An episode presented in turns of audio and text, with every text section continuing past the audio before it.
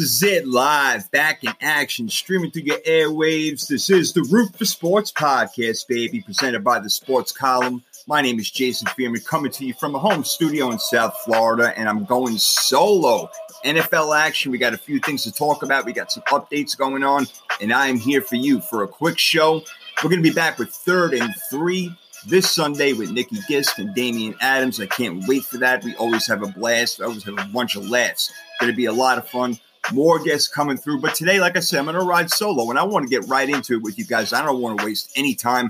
Let's rock and roll. I want to focus a little bit, a little bit on the quarterbacks today, guys. A little bit. All right, uh, but I do want to get into some other things with you. So let's let's get into it right now. I want to start with the Packers. I know that people have beaten this to death, but listen, the way that I feel about the whole thing is that yeah, Rodgers got screwed over. I don't think there's any two ways about it.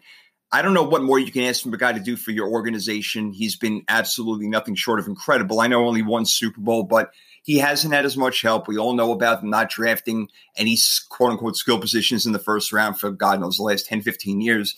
And yeah, they got him some offensive line help, and that's great because they did get beaten up a little bit by the 49ers and a couple other teams up front last year, despite a 13 and 3 record.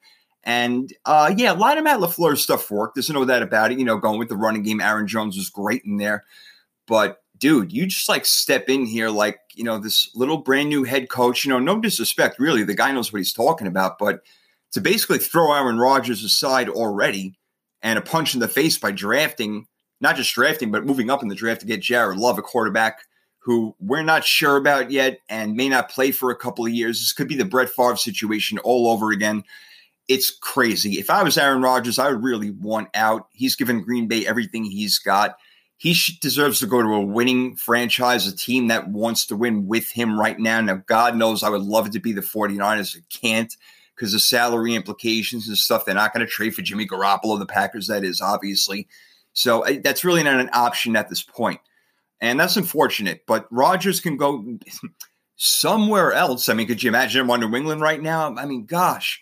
But you know what? You want Jared Love, Jordan Love, excuse me, you got him. You know what? You want to play him, go ahead. Otherwise, this is going to be a very frictional situation in Green Bay. It already is. I can't imagine how Rodgers is feeling. I already tweeted out to him that he should get the heck on out of there, find a better place. I'm sure that half the team would love to half the uh, excuse me half the teams in the league would love to have this guy right now, even at the age of 36. I mean, 26 touchdowns, four picks last year, and that was a bad year for Aaron Rodgers. That's a spectacular year for anybody else. Give me a break. So again, the guy's still got plenty left in the tank, and they did nothing to help him. Nothing. I don't know how this is going to be. If he does play there again this year, it'll probably be one more year, and they're going to, you know, hopefully find a trade for him. And he deserves better. He's been a guy, again, a Pro Bowl, All Star, Hall of Fame quarterback that you can just, I mean, again, unbelievable how they have basically treated him. And I can't believe the guy is stuck there and given, again, Green Bay everything he possibly could. So, Aaron, I wish you all the best of luck. Look, I'm not a huge fan of him off the field. He could be a little cocky, but quarterbacks kind of have to do that. And he's proven over and over again that he's got the goods. You just got to help him out because football is the ultimate freaking team sport. Any quarterback will tell you that. Look at Brady, especially back in the early days. He wouldn't have won those championships without that defense. And even getting Randy Moss, you know, going 18 and 1. I know the loss of Super Bowl, but anybody's going to tell you get weapons. Get weapons. All right. The Cowboys did that with CeeDee Lamb, especially the 17th overall pick. I'll get into this number uh, 88 thing real quick. You know, that's what the Cowboys do you know, but Drew Pearson started at 88. They drafted Michael Irvin, gave him 88. Same thing with Dez Bryant, gave him the number 88. CeeDee Lamb wanted to wear number 10, but with the respect the Cowboys are showing him and saying, hey, look, we drafted you. We want you to be homegrown, homebred, everything like that. Wear the number 88, carry on the tradition. Dez Bryant did a good job at that for a while, but then really faded out. So he didn't really live up to the number 88, although his skill set did. CeeDee Lamb's skill set certainly does. And, you know, if I were him, this is just me, I would take number 88 and smile and Cole, Cole Pearson, Collier, Irvin, and even Dez Bryant and say, hey, look, I'm going to give this all I got with the number 88 and try to carry on the tradition. Now, numbers are a funny thing in football, guys. All right. This is an interesting thing. I can even tell you from playing just in high school that the number that I wanted, I would feel more comfortable in on the field, even though it has nothing to do with how I'm going to play. It makes you feel better wearing a certain number. That's why players pick certain numbers. That's why CeeDee Lamb wants number 10, or just Jameis Winston wanted number three, or Tom Brady wanted number 12, whatever it is. Numbers make, excuse me, players feel better. And some emulate, you know, their favorite heroes and will wear their number, um, you know, as they come into the league and things like that. But uh, you know, some side of me says, you know, let him wear what he wants. But the other thing is, again, it's an incredible honor to have that. So I think that Lamb, you know, should take it from my perspective and realize that again, it is such a great honor for them to even ask him to wear that. Uh, again, with the Cowboys, they did more than that. Um, even in free agency, getting Ha Ha Clinton-Dix, um, you know, signing Amari Cooper again. Uh, Blake Jarwin, they re signed, you know, who's an intricate part of the offense. They still haven't signed Dak Prescott. They got the franchise tag on him. We'll see how that works out again, getting another weapon with CeeDee Lamb. Now you got him and Amari Cooper on the outside. No excuses left. Ezekiel Elliott, running back. You got the offensive line. Granted, it's not as great as it was maybe a year or two ago with Travis Frederick gone now. I understand all that. But look, this team should be ready to go. And I think that defense – should be ready to go as well. They're going to have to get coached up a little more, but I see the Cowboys doing more of what they did in 2018 as opposed to 2019. So we'll see. They even brought in uh, Aldon Smith from my 49ers going back five years ago. The guy had incredible talent.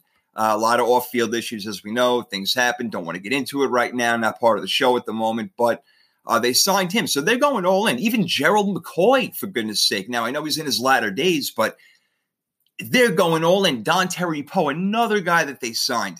Look, Dallas is going all in right now. We'll see what happens with Dak down the road, but that team is ready to rock and roll. And I think big things are going to happen out of him this year. I really do.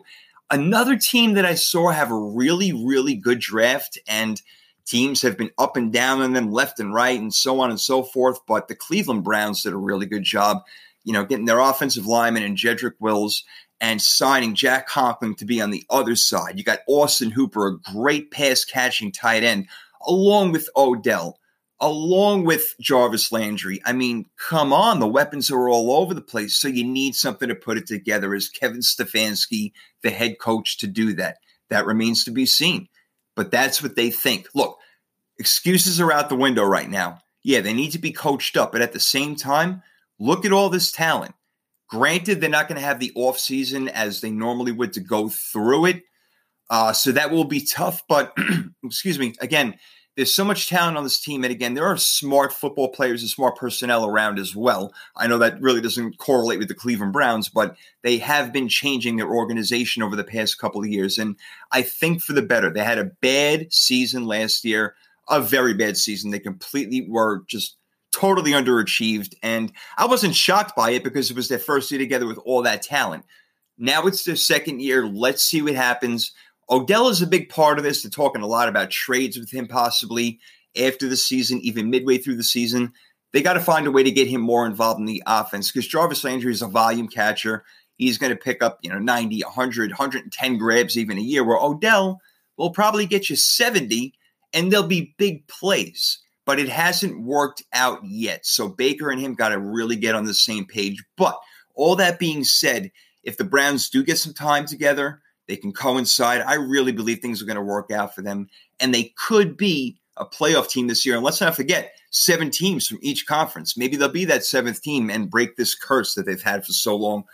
Staying in the same division, Andy Dalton just got released yesterday landing spots for him are few and far between, guys. There's really not a lot for a guy like him at the moment. All right. At the moment. But can he start somewhere? That's the question.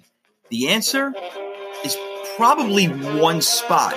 And it would be the New England Patriots for me. It really would. And I know that they're high on Stidham and they want to give him a role and see what he's got going. But why not bring in an experienced player right now to work with some of these other guys when they build the defense? Andy Dalton has been to the playoff four times with the Cincinnati Bengals, which is almost unheard of. Hasn't had success in the playoffs. We know that, but that's again due to the personnel around him, the teams they played. Uh, Marvin Lewis being a 13 year head coach with that organization when it was probably 10 years too late. Uh, all, all due respect to Marvin Lewis, I am a big fan of his, but Dalton still has stuff left in him. I believe he's only 32 years old. Now, again, is he a guy that you look to to bring to the Super Bowl? that you could bring a team to the Super Bowl? I don't know. Maybe only in a couple of spots, and maybe one of them is the Patriots. They got that defense. They got the head coach. Now they got to get better offensive weapons, which is something Andy Dalton isn't used to really playing with, with AJ Green going down every other season with an injury. So they're having to adapt to that. And Andy Dalton has been through it. I think that he'd be a great guy to bring in to either challenge Stidham for the spot or maybe initially back him up if that's the way they want to go. Maybe Jacksonville is a landing spot. All they got now is Gardner Minshew. Nick Foles is out after one season, so that was a broken project. Um, I thought Jacksonville, like I said, should have gone for Jared Love. I, I keep calling him Jared. I'm sorry, Jordan Love. I apologize, Jordan Love in the draft. I thought that would have made a little bit more sense for a team like that who's looking to rebuild all over the place. And sometimes you do got to start with the quarterback, like the Bengals did by drafting Joe Burrow. Now, I would have had no problem. Again, I've said this before on this show and others that the Bengals, you know, look, if you got a franchise quarterback and they believe Joe Burrow is the guy, then yeah, you go for it, stick with it. But man, if they could have got three, four picks, a couple of first rounders extra on top of what they had already, you really want to build a team. Quarterbacks will come. They will come. And we see young ones coming in and they're starting right away. So again, you know, it, it, it's up and down. We'll see what uh, what Burrow can do with this team and if he can make them better right away. But um, again, as for Andy Dalton, who was the Bengals quarterback for the past Bengals quarterback for the past what uh, nine seasons, ten seasons already. The Broncos was a, a thought, but no, they're going to stick with Drew Lock. The Chargers they drafted Justin Herbert. Now they have Tyrod Taylor. Would they bring in Andy Dalton to maybe start for that team or have some competition? I don't know. But where he goes right now is definitely a mystery. I like the Pats. I think that he would fit really well there. Get the ball out quick. Doesn't need to throw it downfield a whole lot. That's not their forte. Um, I wouldn't be surprised to see if uh, the Patriots did sign him in the next day or two. If not, I'm really not sure where he's going to go and what the future holds for him.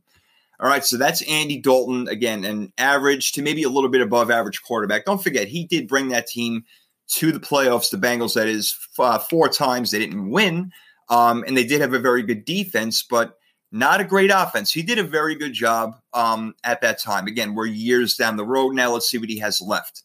Sticking with the quarterbacks, and that's where I'm at right now. I haven't had a chance to talk about Jalen Hurts going to Philly.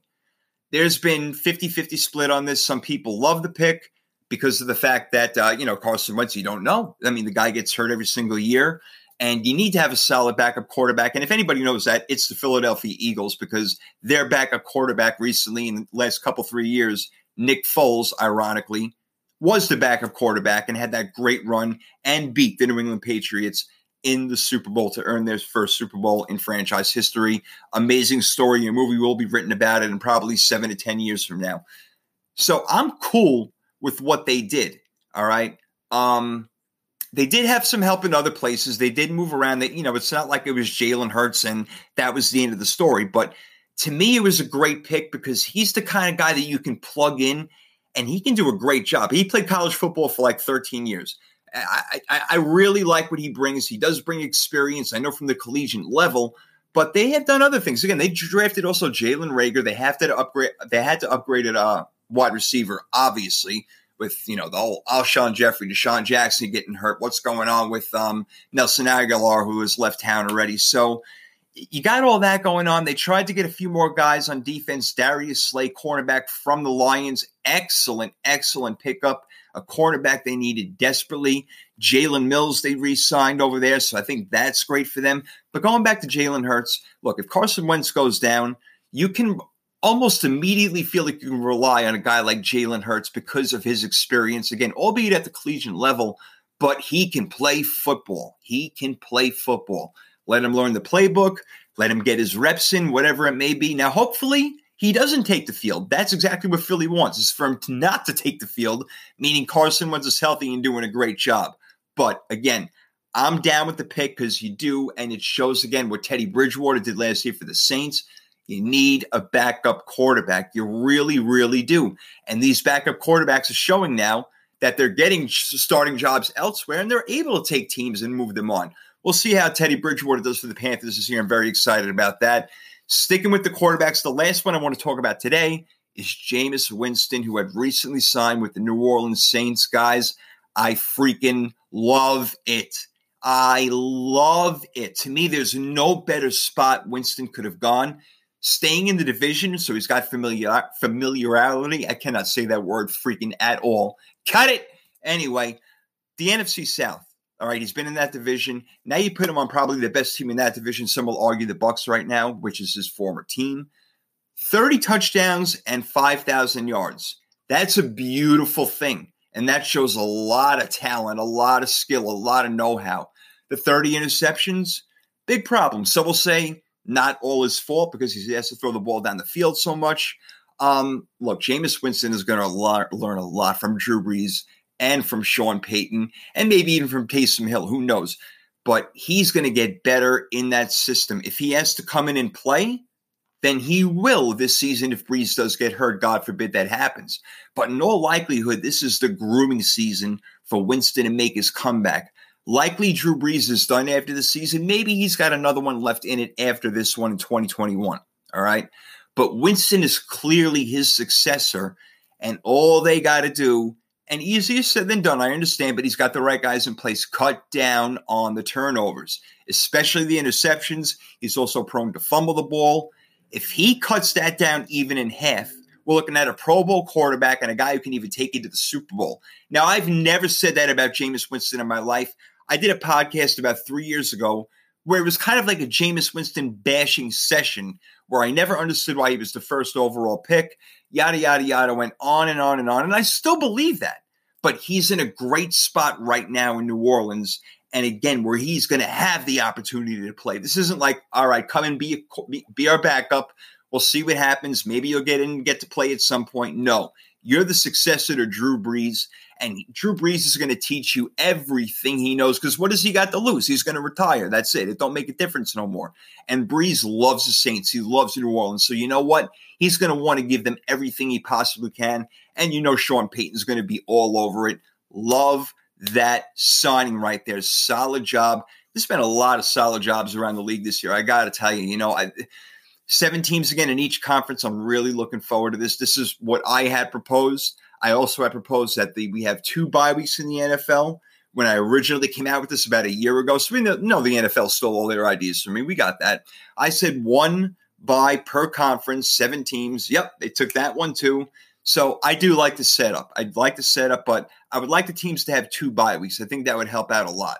And that's going down into the future because right now we know that the 2020 season is really upheld at the moment. We're not sure what's going on.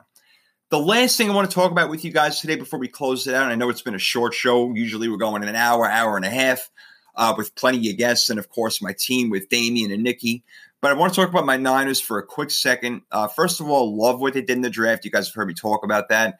Um, I wasn't huge on the first on, on their first pick going defensive line with Kinlaw, but he's a he's an excellent player and very highly coveted coming out of college. So I'm good with that, especially knowing that we have to fill in for DeForest Buckner.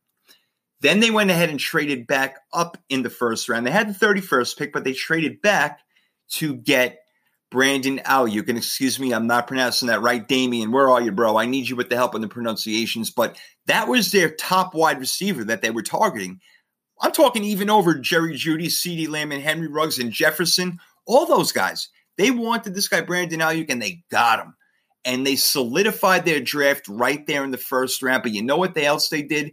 They signed Trent Williams, who is perhaps the best left tackle in football right now, if not top three who they're probably going to have to pay because Joe Staley retired. Um, we knew a couple of weeks ago that he wasn't feeling as healthy. He was on the brink of retirement. Officially, he did retire a few days ago. So now we're looking at Trent Williams on the left side from Washington. Great, great pickup by the Niners. Again, we're solidified all over the place and trying to solidify it even more is extending George Kittle's contract. That guy does everything. We know that he and Kyle Juszczyk are basically the backbone of our team or our offense, especially.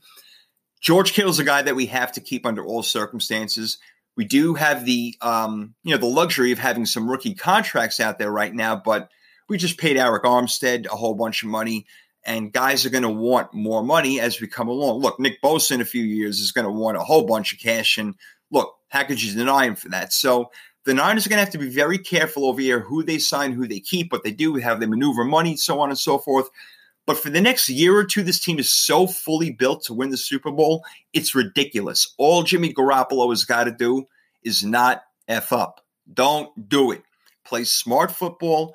We don't need to throw the ball 30, 40, 50 yards down the field. We do what the Saints do. We dink and dunk. We play strong defense. We run the hell out of the ball. And again, having George Kittle there for an extended period of time is going to do nothing but help the run game because he can block, the pass game because he can catch, and yards after catch, what he does. And again, he's a guy who could take a screen pass for 40, 50 yards down the field and carry three football players on his helmet. Got to keep George Kittle. So again, get that deal done. All right. Guys, we have so much more to talk about. Again, I wanted to make this a short show today. I thank you for listening. I appreciate it. Again, Jason Fearman here from the Rufus Sports Podcast, presented by the Sports Column. Love those guys. You can check out my articles over there. I haven't written anything in a week or two since the draft, but going to get back on that. Look, in a couple of days uh, on Sunday, we're going to go third and three. Nikki, Damien, and me will be in the house talking NFL football a lot more than today. Just had a few things I wanted to get off my chest. So, again, guys, thank you so much for hanging with me. It's been awesome. Rufus Sports Podcast. Everybody stay safe, stay smart. Look, I know we want to get the economy going again. This is not a political show, but health comes first. Make sure you're wearing your mask, gloves if necessary. Be careful. Don't touch your face, wash your hands. Let's stop this pandemic so we can maybe get football this year somehow close to relatively on time. And for the sake of everybody, the health of the world. And again, especially here at home, where basically a third of this pandemic has been hit. Guys, band together. Let's take care of each other. Let's do our thing. Let's sports unite us. Rufus Sports Podcast. We're out. We'll see you in a couple of days.